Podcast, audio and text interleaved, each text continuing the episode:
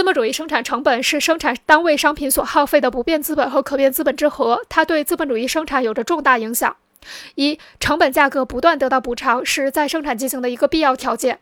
由于生产成本代表了商品中所包含的资本耗费，因此需要出售商品来收回这部分价值，再重新购买生产资料，以便继续进行生产。生本成本价格必须不断在市场上买回商品生产中耗费的各种生产要素，才能使再生产进行下去。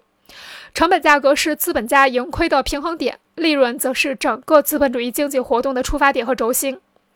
资本家投资的目的不是为了生产商品本身，而是为了商品价值中包含的利润。追逐利润便是他们从事商品生产的唯一目的。商品的成本价格与商品的价值之间存在的差额，利润。商品的成本价格与商品的价值之间存在着差额，利润。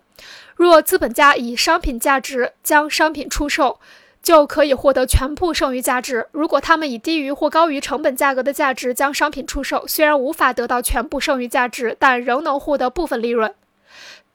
商品出售的最低价格由商品的成本价格决定，因此生产成本是资本家出售商品的价格底线。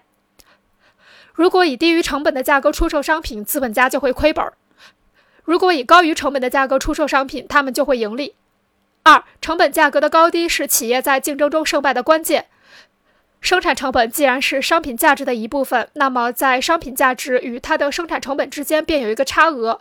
一般来说，商品的成本价格是资本家出售商品的最低价，而价值则是其最高价。在两者之间可以有无数种销售价格。这就为资本家之间的竞争提供了可能。不同企业生产同种商品的生产成本各不相同，为了获取更多利润，他们不但通过市场提高商品的售价，还通过改进技术来降低成本价格。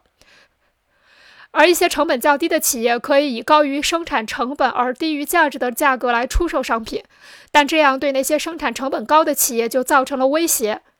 因此，每个资本家都会想方设法降低自己的生产成本。